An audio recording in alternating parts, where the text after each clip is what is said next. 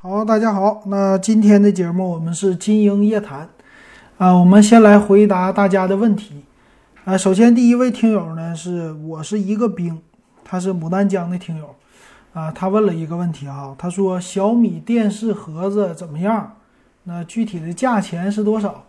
那咱们来说一下哈，那电视盒子呢，其实这个产品现在比较说用的少了，啊，主要原因呢是因为很多的。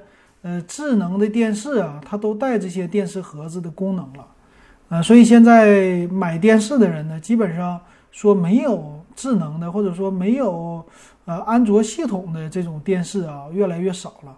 所以现在呢，基本上这盒子呢，慢慢的就消失了啊。那从小米来说呢，现在他们家的电视盒子已经不是他们的主打的产品了。那但是呢，它的功能还是有用的。那基本上呢，只是给一些老电视来用的了哈。所以对我来说呢，我觉得，呃，你如果想买一个盒子的话，那现在呢有两种的选择，那就是一个叫小米盒子四，一个叫小米盒子四 SE。那这一类的盒子呢，它基本上都是和电视里边的，呃，这些。用的设备的参数是差不多的，比如说这两款的啊，这个四和四 SE 呢，它们基本上都是用的四核 A 五三的啊这个芯片架构了啊，只是呢在一些内存方面有一些差别，一个 G 两个 G 的，呃，还有存储呢都是八个 G 的这种的啊。现在基本上电视呢已经和盒子呃这些处理器啊，还有内存呐这些基本上都是一样的了。所以很多用户呢买新电视的话，基本上直接就会买智能电视啊。现在这种做智能电视的，你说谁没有一个内置盒子的这个功能呢？基本上是没有的啊。所以现在盒子的销量是越来越低了。那我觉得呢，电视盒子啊，看你干嘛用啊。之前呢，为了推广这些盒子，厂家呢给它很多功能赋予了。但是呢，你会发现它的外形一直不变，它的其实基本的最大的功能呢，就是看电视啊和运行一些简单的电视的 APP 啊，运行这个，还有呢就是投屏啊什么这些功能哈。那基本上呢，除了这个之外，就是插个 U 盘啊，这就是它的最基本的一个功能了。那现在的盒子基本上都支持 4K 的啊这种，那还有呢就是。呃，这种盒子哈，它的性能已经不是特别的强了啊，所以我觉得，呃，除非你家电视是一个不好用的电视，你比如说我之前，我为什么买了小米盒子呢？最后的一个可能是三代吧，还是二代，我已经忘了啊。当时我家的电视呢是创维的酷开，这酷开电视呢，它的系统比较，呃，它第一代的酷开电视啊，所以系统呢做的比较弱。那整体来说呢，其实还是能用的，但是到后来呢，他做了一次升级，升级之后啊，把第三方的应用它就给屏蔽了。如果你想装第三方的应用呢，他自己家又没什么市场，啊，你就得破解，破解了以后再装，我就觉得很麻烦。那那样的情况下，我买了一个小米的电视盒子，买这个的目的是什么呢？就是为了能自由的装一些简单的软件。那这些软件呢，主要就是什么电视、什么沙发管家，还有看电视的 HDP 啊，基本上就什么电视猫这些主要的功能，就是为了用网络来看电视。那到现在哈，这个盒子我已经不用了，为啥呢？现在代替盒子功能的设备就更多了，比如说我现在有投屏的一个线，那这个线呢接上我的手机。接上之后，我直接就可以把 iPhone 投屏在电视上了啊，那样的话我更方便。我要看电视剧啊什么的，看一些什么电视啊，我直接就打开优酷、爱奇艺这些东西，直接就 OK 了啊，很简单哈，所以不需要。那还有呢，你现在家里边安宽带，真正用有线电视的人是越来越少，家里边安一些宽带啊，都送你 IPTV，而且都是包含在你的月租费里的。比如我们家那联通的网络啊，他就送你一个电视盒，那这个盒呢就直接代替你原来的盒了。你把这个盒装上以后，和有线电视一样，能看一堆的高清的频道，啊，各种各样的回看都有啊。反正当然它当然体验不是那么特别的好了，但是呢，基本满足你的一个要求。然后剩下你再看点别的，插个手机就完事儿了哈，所以很好很方便。还有一个电视盒子，嗯，不太好的功能呢，就是小米家啊有一个问题，他们看很多的视频，他们要会员了。现在，那买了一个盒子，它除了最基本的功能之外，剩下都要花钱，那肯定就不用了。很多人都不用了啊，所以这也是慢慢这些盒子消失的一个原因哈，多重的原因。啊，最主要的原因就是智能电视越来越便宜了，花两百多买个盒没有必要了。本身买个智能电视自带这些基本的功能啊，我觉得就更好用了啊。所以这个呢，我不知道你家的电视，那我建议呢，你要实在不行，电视呢可以换一个。这个电视价钱非常非常的低啊，比如现在的电视的话，我给我爸妈买的那电视好像是两年前吧，两年前买的小米的四十八寸的，花了两千零九十九。那现在呢？随便买个五十五寸的，也就是两千多块钱儿哈。比如说，我咱们随便点一个小米的，呃，电视四 C 啊，这五十英寸才卖一千四百九十九，这个价格连个显示器都不如是吧？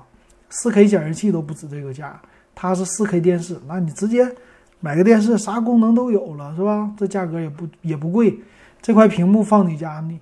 不说用十年，用五年肯定不成问题的啊！用十年其实也没啥问题，这东西不爱坏，那就 OK 了，是吧？嗯，不需要单独买盒子哈。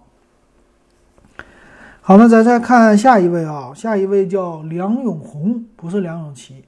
他说有朋友想咨询 Realme X 八加一二八一千五百九十九和 Realme X 二六加六十四一千四百九十九哪个好？觉得 Realme X 全面屏好，但其他配置都不及啊 Realme 的 X 二，但 X 二水滴屏丑，比较纠结。不玩游戏的话，优惠活动到十二点啊，这星期四的时候给我说的啊，这个不用着急啊，这个优惠活动它肯定会更优惠的啊。现在手机啊，最近中国的情况就是汽车、电子产品、房价都在降啊，涨涨不上去。所以你买电子产品呢，没有说今儿不买明儿就涨价了，他不敢这么卖了，只能说是降价哈。那电子产品呢，我的想法就是买新不买旧。当然了，呃，像你对比的这两个 X 和 X 二呢，它俩其实用起来都是 OK 的，能满足一些基本的需要的。那八加一二八的确实够大哈，六加六十四的稍微有一点儿，嗯，不算是啊太好了。那我建议你直接就上那个 Realme X 的二的，我我点评完了以后，这叉二我自己忘了啊，我给你看一下啊，啊，对，它只有六加六十四 G 一个版本哈，一四九九，啊，这个我估计啊，叉二的它手机慢慢的会上大容量的，啊，这个现在的容量有点太低了，大容量的呢，剩一般来说就涨三百块钱或者两百块钱。你不着急，你就等一等。那着急的话呢，这个 X 其实也可以买。最近不是降价了吗？八加一二八的，我看你说的是一千四百九十九，现在是一千五百四十九，反正就差两百块钱。八加一二八其实也是够用的哈。我觉得现在的手机呢，你不玩游戏的话哈，六个 G 的内存是够用的，足够用的。那这两个呢的对比起来看呢？当然，这个最新的我还是更喜欢的了。一个是处理器的升级啊，还有一个呢就是整个的屏幕其实不是特别太大的问题，主要是后边四个摄像头算是挺吸引人的了哈。这个售价，呃，还有呢就是我记得是我点评完了以后，它是三卡槽的一个设计啊。三卡槽的设计的话，你买什么 TF 卡？买一个 TF 卡，你上个一二八的 TF 卡，基本上把这个容量不足的问题就可以解决。那六个 G 的内存，其实配上七三零 G 的处理器是完全够用的哈。那这么算的话，一千四百九十九的叉二，叉二我看，对，现现在叉二就是一四九九，一四九九的叉二，咱一百块钱再加个一二八 G 的 TF 卡，那你照片、视频你都可以设置成放在 TF 卡上，完全可以。然后按应用六十四 G 的存储也够用，啊，除非你缓缓存一些影片，这些你也可以缓存到 TF 卡，都可以设置。然后六个 G 的内存足够了，那还是可以的，毕竟它是比较新的哈。不着急，它肯定会出八加一二八的版本，估计是就是拉长线呢，在这儿有多出来几个手机。嗯，手机这些产品确实啊，咱们还是毕竟选千元机的话要看价位啊。你比如说最近这个，嗯，红米的 K 二零 Pro 的尊享版，它是十二 G 加五幺二 G 两千九百九十九。但有的用户呢觉得八加一二八的啊，就低配的那个版本其实也够用，对吧？嗯，是八加幺二八的吧？二六九九，差了三百块钱。啊，就是我看看是八加一二八，对，二六九九，那差这三百呢？啊，差了三百块钱，差这三百呢，确实看起来挺诱人的，存储也更大了，内存也更更大了。但是有的人呢，他不需要，他八个 G 的内存，他不玩游戏，就算是玩游戏也足够了。一二八的存储呢，其实啊，我觉得也足够了。啊，你正常，你像我的这个 iPhone。我照片、视频我也放了，是吧？现在用的还剩六十个 G，这用了一年了，两年了。那个 iPhone 七还有六十个 G。其实啊，这个大存储五百一十二个 G，你真正能用得到吗？你花这个钱不一定，不一定能用得到啊。所以我觉得，呃，还是理性消费啊。毕竟钱是自己的，十二 G 内存确实能用到，但有的时候可能它都在空着，所以按自己的情况来吧。啊，这种的，这是我的一个建议哈。好，下一位，下一位呢是看一看啊，下一位是下一位叫好男人光芒万丈啊。说他的问题之前啊，可以告诉大家，你如果有什么问题，可以加我的微信 w e b 幺五三啊。现在呢，三块钱入电子数码点评的群，现在有三百七十个人了。还有三十个名额就升到五块钱了，啊，也可以随便提问哈，各个方面的咱都可以说。哎，我最近发现的话，听我这节目的有一些听友加我以后跟我说，他也听车哥的节目，就车哥侃车，今晚聊聊车那车哥。哎，我挺荣幸的哈，那车哥的节目我之前也听啊，经常听，最近听的少一些。他那个节目确实挺好啊，这个我的节目其实最开始做的时候的初衷。就是完全，啊，和他很像，啊，这主要就是说我听别人唠，我也想唠，哎，就这么的，我唠了数码，当然车我偶尔的说一些，肯定没有他专业哈，他有很多的 PPT，我没有这些 PPT，所以呢，我就和他的模式很像，我照着网页来说，嗯，不是那种厂家宣传吧，但是按照我自己想的这一些点也能说出来，反正呢，有的人说我瞎说。呃，我的节目的宗旨呢，就是瞎说啊，真是的，就是自己的一些看法，一些，呃，这不算是观点吧，给大家说，那肯定不是说的百分之百对，也不是说说的特别的好哈，肯定跟媒体比不了，啊，就是唠闲嗑这种的哈，所以大家觉得我的节目和他风格挺像，其实这个是正确的，我确实跟他很像，很多东西都是从他那儿参考过来的，比如说加群。最开始我也是加 QQ 群，QQ 群，呃，一块钱开始入群的。最开始我记得一毛钱入群吧，我整的，反正对自己做这个节目没什么太大的信心啊。没想到就做 QQ 群做的不太火，咱就开始微信群啊，和他方式不一样。微信群呢也是一点点涨价哈，这马上也能涨到五块钱了。我当时是我记得他节目也是五块钱入群。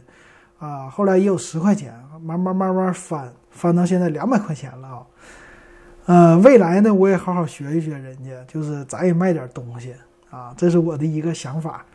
但是呢，确实我这个是小巫见大巫，这个我的水平跟人家比啊，从我的节目的收听量，我比起来跟他差一百倍啊。就是我的节目现在平均一期做不到一万的播放。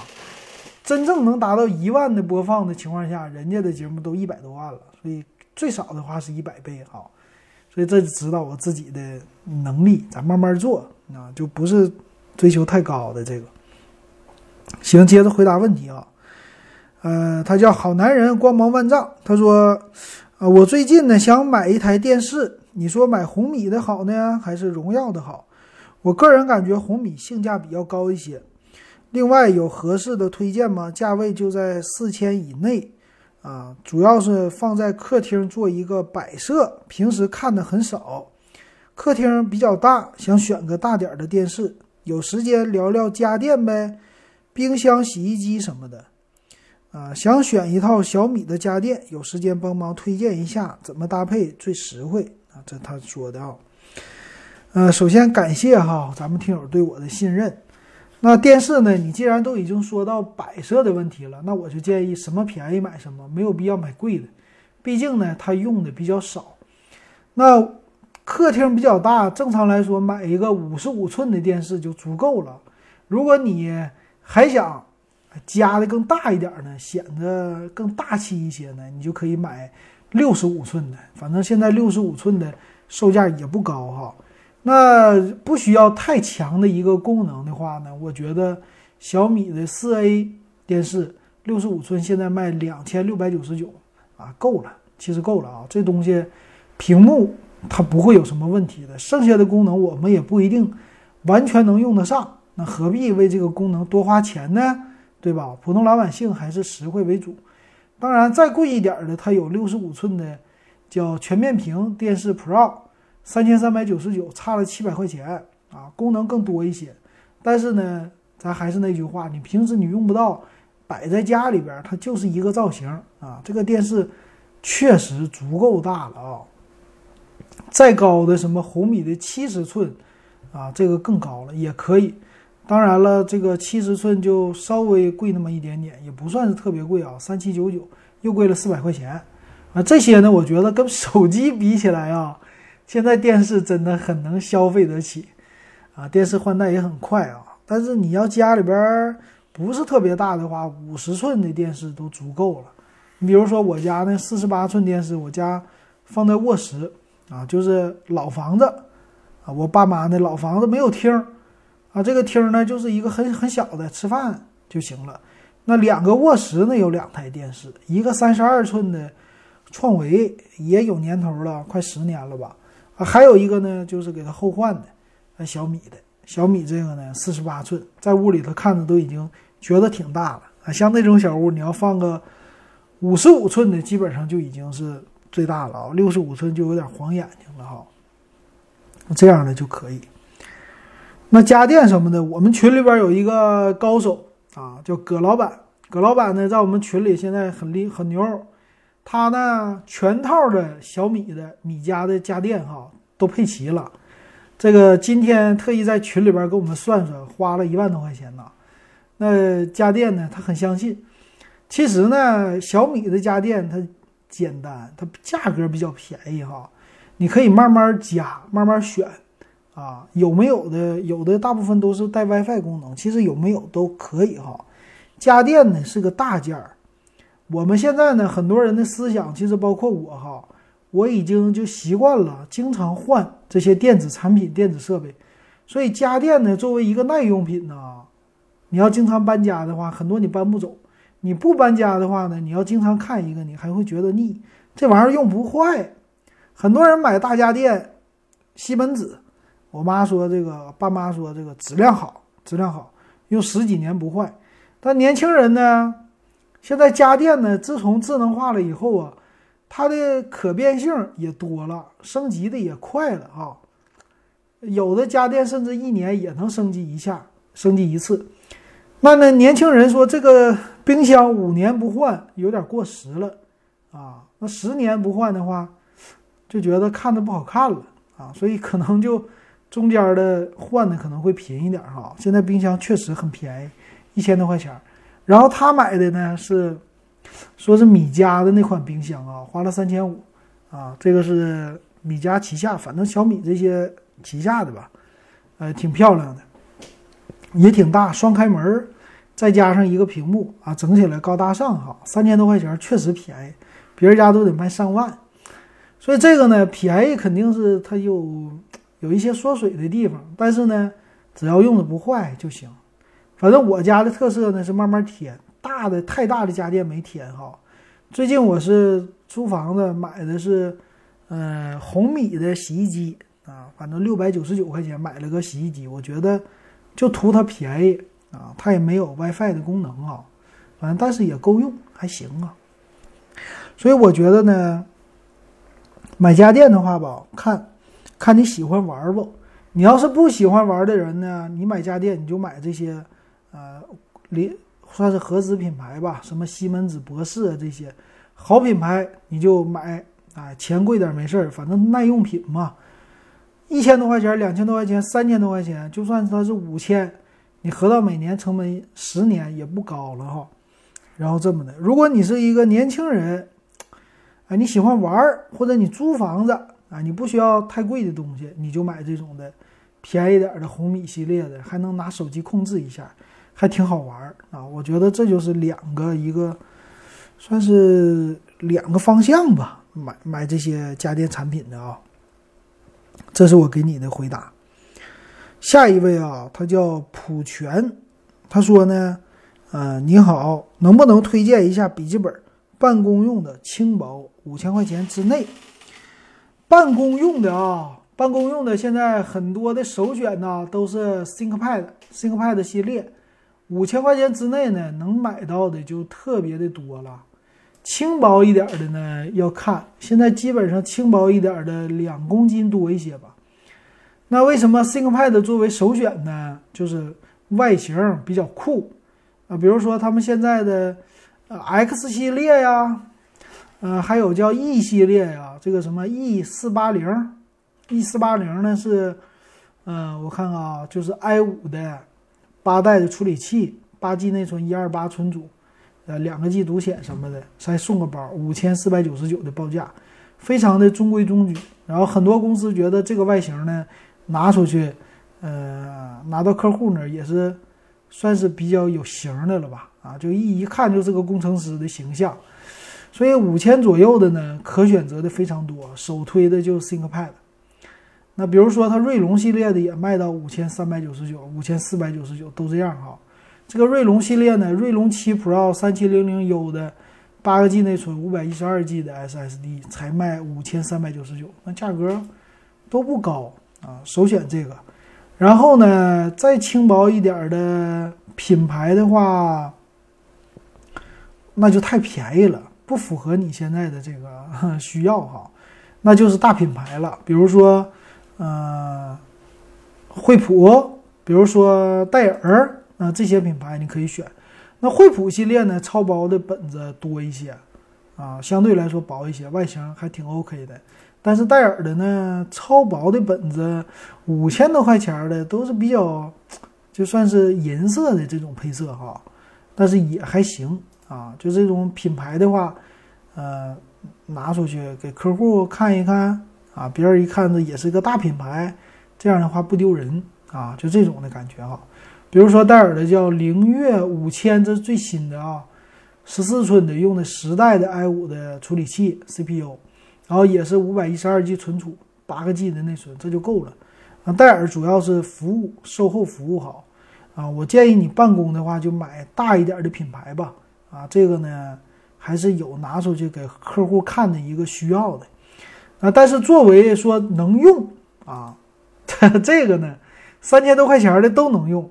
你比如说我现在买的出去的话，我肯定就是带荣耀的这个了啊，荣耀的这个三千多块钱，我也见过一些程序员出门就拿这个啊，但是很多企业不会给员工配这个的，为啥呢？售后服务是个问题啊，那个。戴尔可以买上门的服务，ThinkPad 也可以买。它这些售后服务啊，作为办公的电脑，它要求的是稳定性，要求的是售后好、好修、简单啊，主要是这个哈，和家用有一点区别。那我建议你呢，首选就是这几个品牌哈。好，那下一位，下一位叫正道麻辣烫啊，你做麻辣烫的是不？他问的是说，问一下 vivo 的 X 二七六七五处理器玩吃吃鸡，是不是不如 OPPO Reno 的七幺零？啊，还有呢，就是 Reno 二七幺零 G 处理器什么意思？是不是和骁龙八四五处理器差不多？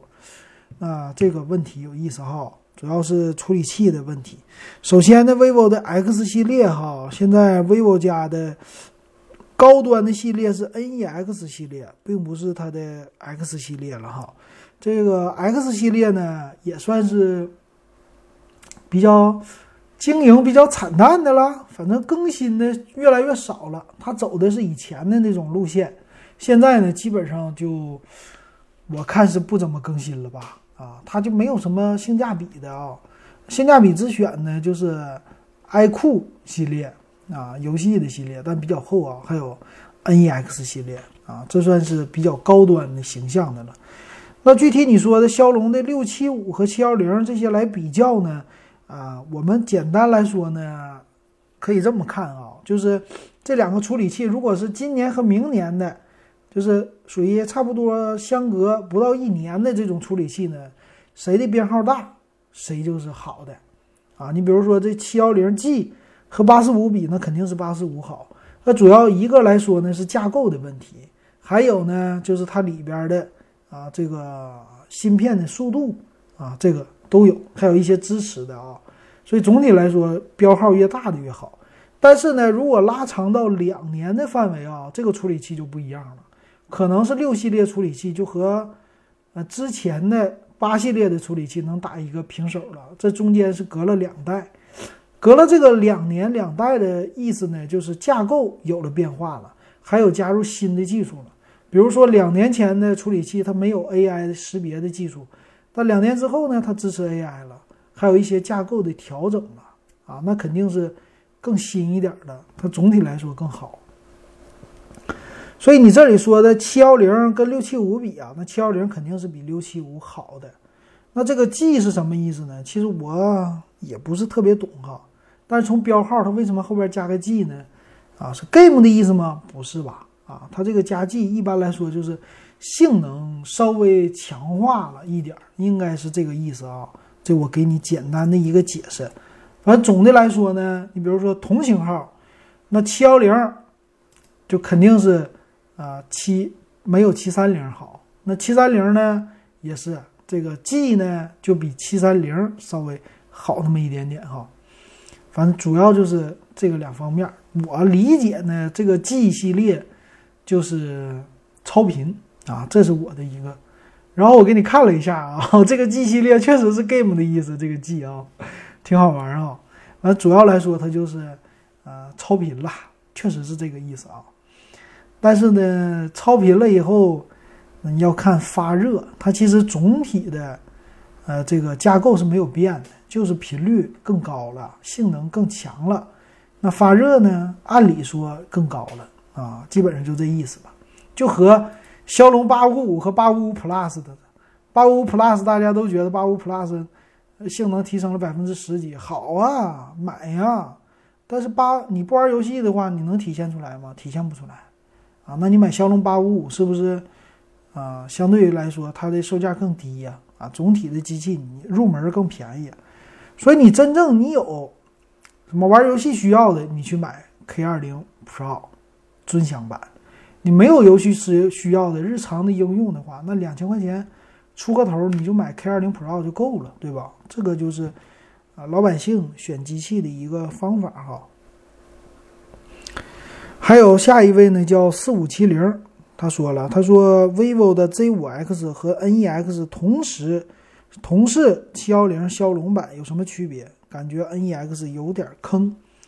这是 vivo 系列的了，啊，有什么有什么区别呀？定位不同啊，对吧？这两家一个主打低端，一个主打高端，那肯定的了。NEX 你这个七幺零是七幺零。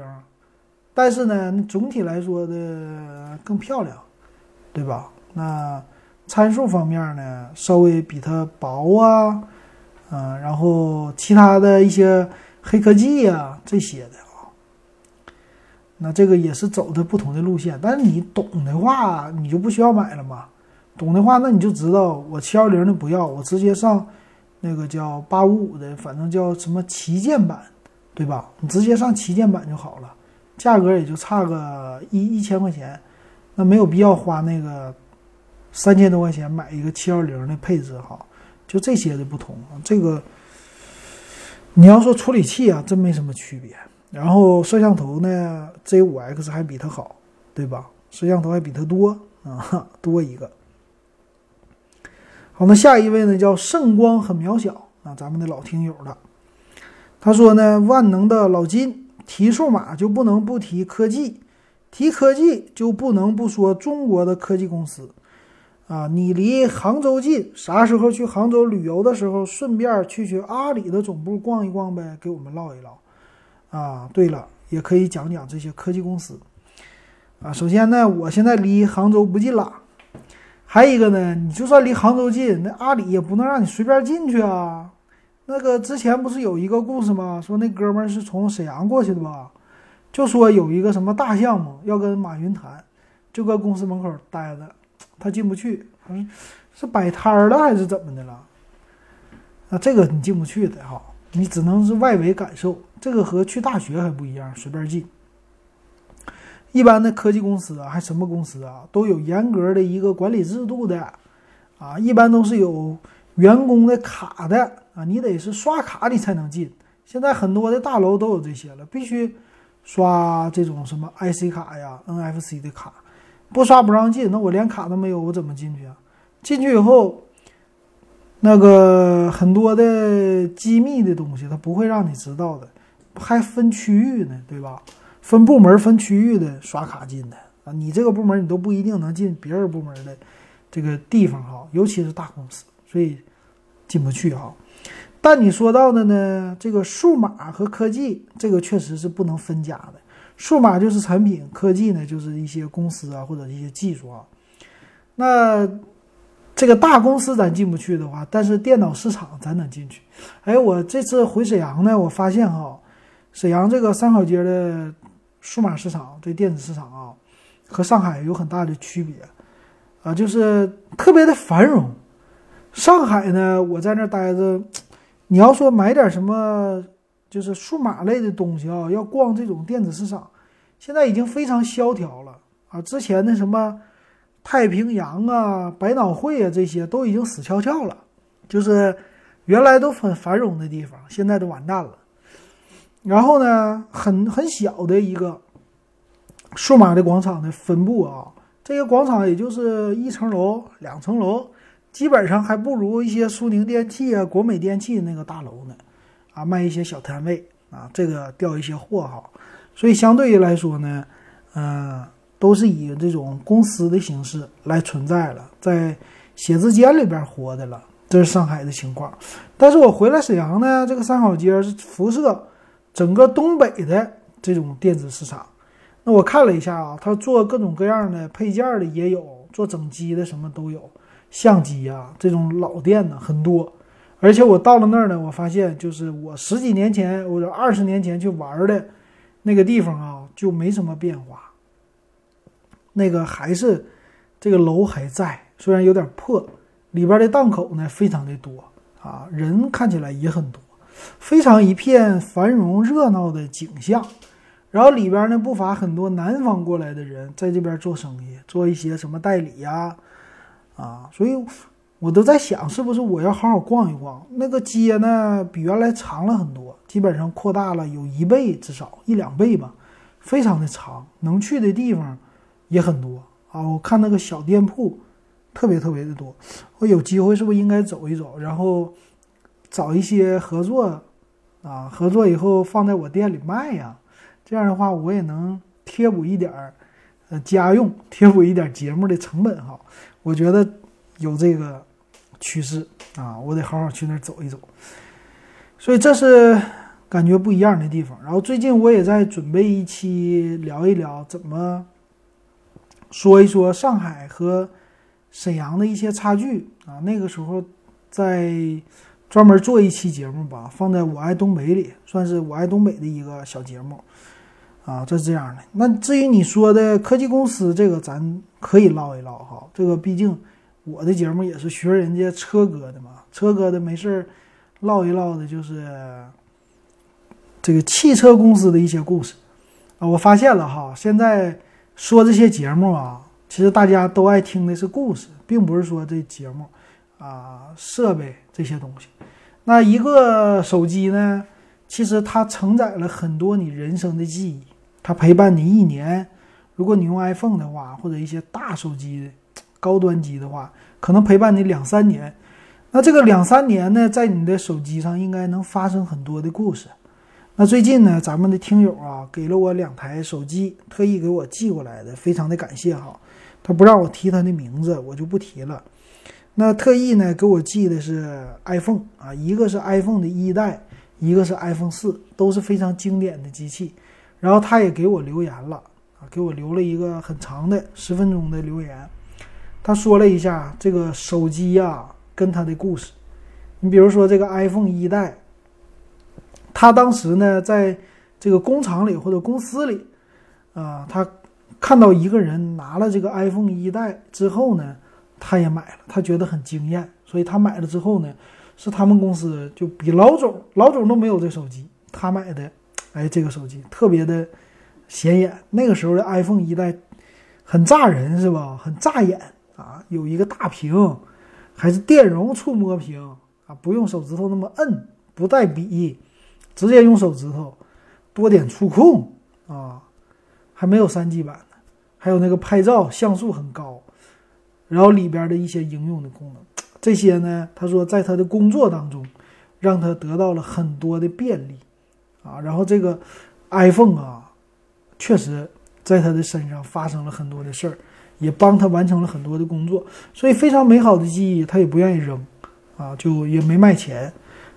最后呢，放在家里边，他觉得听我的节目挺好的，挺有意思的。但是呢，想做一点就是力所能及的事儿，所以他就仔仔细细的把这手机打包，打包好之后呢，就快递给我了，也没要我的快递费哈，非常的感谢啊！这样的听友真是的，就是我做节目继续做下去的动力哈。这有时候做节目晚上了挺累的哈，但是想想这听友这么真诚的把手机都寄给你了，让我也能玩到。哎，当时你说一代的这个 iPhone 真是的，就感觉是高高在上的，像天一样那么高的。我当时的感觉，因为那个时候的工资非常低，工资的话两三千、一两千的有的是。那买一个五千多的手机，那就是卖肾了，真的是卖肾啊！到 iPhone 四，我同事买个五千多的手机，他工资才多少啊？工资年轻人三千多块钱，在上海，我那个时候也就达到四千多吧，达不到五千。你要拿出来一个月的工资，再多一些买一台手机，哎呀，那个时候的感觉真是的，特别舍不得啊，那种的感觉。当然，现在很多人，你比如说。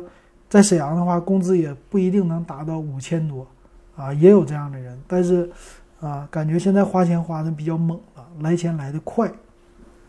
信用卡呀、信用贷呀、分期呀，比以前确实多了很多哈。所以呢，我觉得我也是应该把节目做的就是故事性多一些，给大家也讲一讲这种科技产品。科技产品本身很冷冰冰的啊，这背后的一个故事，我整理整理哈，咱也是啊有感而发。你比如说准备一下，我这个现在呢准备的草稿就是沈阳和上海的一个差别，我每天都能够接触到的，然后总结。那作为手机呢，这些故事，科技公司的故事呢，我也以后吧会在我的节目当中啊，我尽量给大家讲一讲，就这些。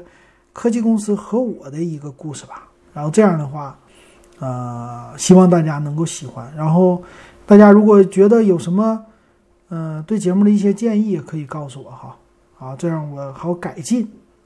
行，那今天的经营夜谈回答问题，咱们就给大家说到这儿，感谢大家的收听。